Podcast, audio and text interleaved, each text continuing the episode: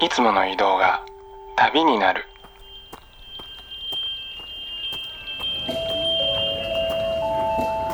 音で巡る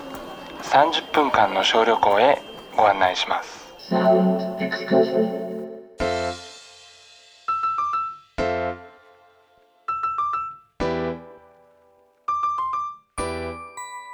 こんばんは。ヒッコリーの久野久志です。ヒッコリーサウンドエクスカーション。この番組では日常の中に旅を感じさせてくれる音楽をお届けしています。さて、先週のエンディングでも少しお話をしましたけれども、今夜は南の島への音の旅を楽しもうと思います。題して、ノンストップフライト to Tropical Islands。えー南の島というとですね、まあ、皆さん具体的に思い浮かぶ地名もそれぞれあるかと思いますけれども僕にとって思い出深いのはミクロネシアのパラオですかね。と言ってもパラオ実は僕行ったことはないんですけれどもね。あの昔ですね旅行会社に勤めていた時にとあるラジオ番組のコーナーで添乗員の人に世界のトラベル情報を聞こうみたいな企画がありまして、まあ、勤めていた会社の中からですねその番組に、まあ誰かが出なくちゃいけないということになって一番暇そうにしていた僕にその役割が回ってきてしまったんですよね、まあ、そこで番組から指定されたテーマがまあパラオだったわけなんですけれどもいや僕行ったことないですよ。って最初断ったんですけれどもねいいからお前やれみたいなもう有無を言わせぬミッションが下りましてまあそれでパラオについてですねさもプロの添乗員おすすめみたいな体で常夏の島パラオとか イルカにも会えるかもしれませんねとかまあそんな一夜漬けの知識をねしれっと喋ってきた覚えがありますね。まあただその時にあの調べていくうちにだんだんちょっと自分も本気でパラオに興味が湧いてくるようになったのも事実で、まあ学校の授業中に地図帳とか読んで、その土地の妄想を勝手に膨らませる感じの、その延長ですよね。まあ、番組で喋っている頃には、もうもはや行ったことがあるような気分にすらなっていました。まあ今夜のエクスカーションもですね、そんな感じでお送りしたいと思います。ある島、ない島、もう構わずですね音楽がイメージをさせてくれる妄想そのままの南の島の風景を今日はラジオの中で旅をしたいと思います番組の中盤ではバンドオブトロピークからクラリネット奏者の近藤哲平さんそしてイラストレーターの小谷淳さんが登場お二人が制作を手掛けた鮮やかな楽園の姿を描いた CD 付きアートブックラ・パルマについてボイスメッセージを寄せてくださっています。最後までごゆっくりとお楽しみください。あの、ディズニーランドでポリネシアンショーをやるエリアが確かあったと思うんですけれども、この曲はちょっとそんなイメージですかね？南の島のレストランに一歩足を踏み入れてみたら、現地の人たちがもう歌えや踊れやの大歓迎みたいな光景をですね、まあちょっと思い浮かべていただけたらと思います。ヴァンパイアウィーケンドでケイプコットクワサクワサ The Very Best Remix をお送りしました。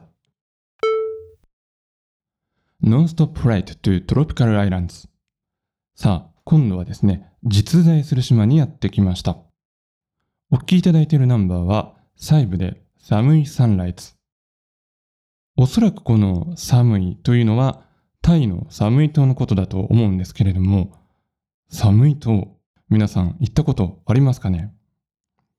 寒い島は島全体がココナッツの木で覆われていまして、まあ、別名ですね、ココナッツアイランドとも呼ばれているそうなんですけれども、なんだかこのカタカナの並びは80年代的と言いますか、ちょっと長井博さんとか渡瀬製造さんの世界をね、思わせていいですよね。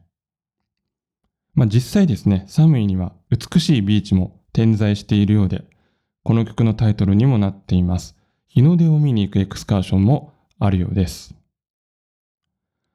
ちなみに寒いのベストシーズンは雨も少なく波も穏やかなこの2月。まあそういうことでしたらですね、ちょっと目を閉じて夜が明けて水面にオレンジの光が反射していく美しい寒いの日の出をこの曲を聴きながら少し想像してみましょうかね。ビーチで美しい夜明けを迎えた後は、ファビオ・カラムルの奏でるピアノに乗ってカラフルな鳥たちのいる森の中へ。さあ、この森の中でゆっくりと腰を落ち着けて、ここからの時間はですね、二組のアーティストのお話に耳を傾けてみることにいたしましょう。えこれからご登場いただくお二人はですね、大倉出版から2018年にリリースされましたラ・パルマという CD 付きアートブックを手掛けられているのですが、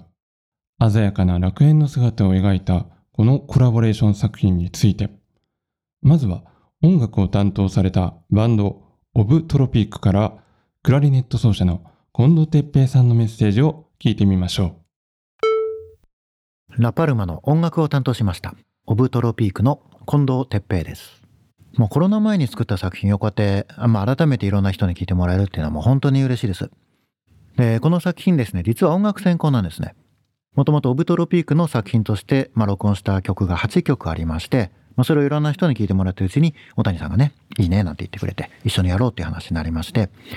で、ただまあ普通に、まあ、アルバムのジャケット書いてもらって出すっていうのは全然面白くないんで、僕が参考にしたのが、えー、ドイツのウィンターウィンターっていうレーベルが昔出してたオーディオフィルムっていうシリーズがありまして、コンセプトアルバムのシリーズなんですけども、表紙がね、ジャケットが、もう本当に本みたいにすごい綺麗で、片押しのなんかタイトルとかついてて。で、例えば、キューバに実際に旅行に行って、そこで、まあ、街中の音とか、あとストリートミュージシャンとか録音してきて、それを編集して、で、旅のスケッチブックみたいな形でまとめて出すとか、あとあの、昔ヨーロッパ走ってたオリエント急行で、そのオリエント急行にもし乗ったらこんな音、音楽が聞こえてただろうなっていうのを再現して作ったりとか、もうすごい面白いシリーズで。で、僕4年間ですね、アメリカで暮らしてたんですけど、そのアメリカ行く前にレコードとか資料全部手放しまして。ね、ただ、このウィンターウィンターのものはね、これはね、あの、手放せなかった。もうすごい綺麗で、もうとても手放せない。なんで、せっかく大谷さんと一緒に作るなら、まあ、そういうもう、ものとしてね、あの、やっぱり持ってたい。残るものを作りたいなと思ってですね、えー、試行錯誤してるうちに大倉出版と出会ってこうやって本として出せることになったんですね。で小谷さんが最初にあった8曲からイメージして絵をですね、まあ、ストーリーみたいな形で描いてきてくれてでその絵の流れに合わせて今度曲を作っていくという作業を行いましてで曲だけじゃなくてえっとまあ、街の雑踏とかねあと鳥の声とか入ってるんですけどそういうのは僕がもうマイク持ってもういろんなとこに撮りに行きました。もう人のいない時間、早朝を狙ってね、行ったりして。で、その取ってきた素材をまた、あの、編集して、細かく編集して作るっていうですね、非常にクリエイティブな作業で、もう本当思い出深い作品になりました。で、僕がこの中から一曲ですね、ピックアップするとしたら、あえて、Wonderland by Night。星空のブルースっていう邦題がついてるんですけども、まあ、イージーリスニングのね、昔の名曲のカバーなんですが、この僕らのバージョンはね、これはもう絶対二度と演奏を再現できないっていう、でも奇跡のようなトラックなんですよ。ねまあ、の僕はサックス吹いてるんですけど、ちょっとあえてチューニング、音程も下げてずらして、で、ギターもチューニングちょっとずらして、で、テンポもみんなちょっとずつ違ったりなんかしてね、もう本当にもう、ライブでも絶対できないし、もう二度とこれはね、撮れない。録音ならではのあのトラックなんで、まあ、ぜひ聴いてみてください。ちなみに僕のメインの楽器はクラリネットで、まあ、この曲以外でいろいろ吹いてるんですけども、え今の楽器よりですね、古い100年ぐらい前のアルバート式っていうちょっと特殊な楽器を吹いてるので、ま、音色とかね、奏法がかなり個性的なとこありますから、まあ、ぜひそういったところもですね、注目して聴いていただけると、もうとっても嬉しいです。オブトロピークでワンダーランドバイナイトをお聴きいただきました。ちょっと謎めいていて、心躍るナイトハイクに出かけたようなね、そんな気分になってきましたね。さあ、続いて同じくアートブックラ・パルマのこちらはイラストとデザインを担当されました。小谷淳さんのお話を聞いてみましょう。こんばんは、えー、オブトロピークのアルバムの、えー、ラパルマのですね絵とアルバムデザインを担当しました、えー、小谷淳と申します。えー今回は、えーこの作品をピックアップいただいたとのことであの大変ありがとうございます。嬉しいです、えーこのブック仕様のアルバムなんですけどあの最初から絵本のような仕上がりにしようという感じで話が始まったものではなくてですねあのオブトロピークのメンバーからあのこんな音楽ができちゃったんだけどなんか一緒に形にしませんみたいな漠然としたお誘いから始まったものでしてあのオブトロピークさんの音楽はあの何かストーリー性があって一緒にワイワイ旅をしているような印象があったのでまあそういうフィーリングを感じられるようなものにしたいなっていうイメージがあって、まあ、結果この、まあ、雑多な絵とあの一緒にする体裁になっていきました。えーまあ、一応ストーリーありまして、あのーまあ、ある一人の男の子が、まあ、見たことも聞いたこともない島に突然降り立ってしまって、まあ、それをここから旅をしていくっていうような様子を、まあ、絵で展開しているんですけどあの一部、まあ、その中の演出として主人公が自分で描いた、まあ、旅の記録みたいなページもつけてあるんですけどそこ以外は、まあ、ストーリーをですねあの言語化しないで絵だけで表現してます。まあ、聞いた人がなんていうんですかねあんまりこうイメージを固定化しないで自由に旅体験できるような、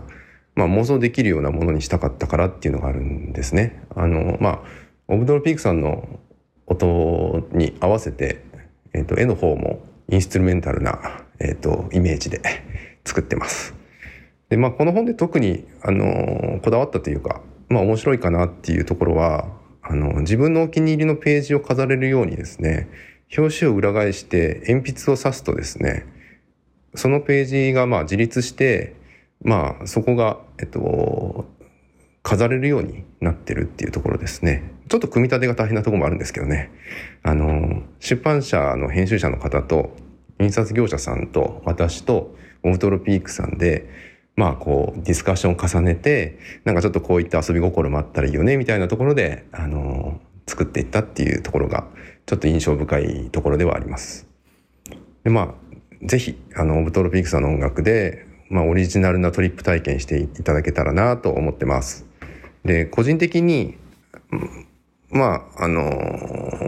オブトロさんの音楽で特に好きなのは終盤に収録されてる「ビビディスコ」っていう曲があるんですけどオブトロさんのライブでも盛り上がる曲ですし、まあ、全体の曲そうなんですけど肩の力が抜けててでもノリノリみたいななんかそういう楽しさが詰まった曲なのでぜひ聴いてみてほしいなと思います。えーまあ、というわけで、えーもしこの、えーブックアルバムを、えっと、手に取る機会があればですねあの音と絵で、えーオリジナルの旅を皆さん楽しんでいただけたらなと思ってます。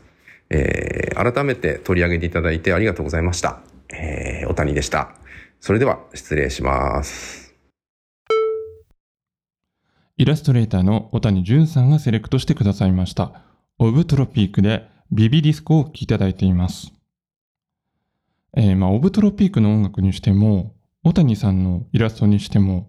まあ、特定のジャンルとかスタイルに限定されることのない様々な要素がですね、下地にあると思うんですけれども、まあ、その中から南の島っぽい楽園っぽいイメージを純度高く念入りに抽出されているようなね、作品がこのラ・パルマというアートブックだと思うんですけれども、あの、まあ、妄想の世界なんですけど、まるっきりファンタジーというわけでもなくて、なんだか僕はですね、朝起きたばかりのぼんやりとした頭に残っている夢の記憶のようなね、不思議なリアリティを覚えました。えー音も絵も、そして製本もとても面白い作品となっていますので、えー気になる方はぜひチェックをしてみてください。Non-Stop Flight to Tropical Islands そろそろこの旅もエンディングが近づいてまいりました。南の島で眺める月も、今いる場所から眺める月も、同じ月なんだよな、なんて当たり前のことを噛み締めながら、最後はこの曲で締めくくりたいと思います。ジャネット・サイデル、The Moon of Manakura。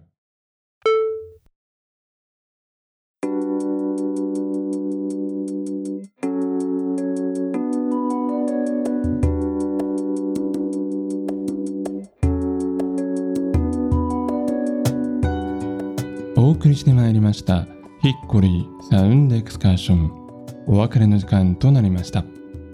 さあ今夜はね、えー、 Non-stop Flight to Tropical Islands ということで、まあ、中盤には Of Tropique の近藤哲平さんとえイラストレーターの小谷淳さんのメッセージもいただいておりまして、まあ、イメージとしましてはですね南の島の中で待ち合わせをして直接お話を聞けちゃったみたいなね気分で僕はいるんですけれども、えー、近藤さん小谷さんそしてご協力くださいました大倉出版さん素敵な旅をありがとうございました、えー、そしてですねお二人が手掛けられましたアートブックこちらのラ・パルマにつきましても作品紹介のリンクを番組のブログに掲載しておきます。まあ、ぜひね、こちらの方もチェックしていただけたらと思います。あの、小谷さんのね、お話にもありましたけれども、この本にはですね、スタンドの機能がついていまして、棚の上なのにね、自立させることができるんですよね。なので、まあ、ぜひですね、お気に入りの絵が載っているページなどを開いて、部屋に飾りながらオブトロピークの音楽を聴くとまた今夜の南の島の旅の続きにいつでもねお好きな時に戻ることができるのではないのかなと思います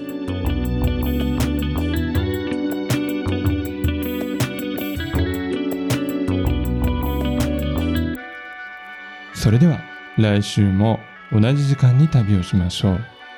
ヒッコリーサウンドエクスカーションナビゲーターは久野久志でした。バイバイ。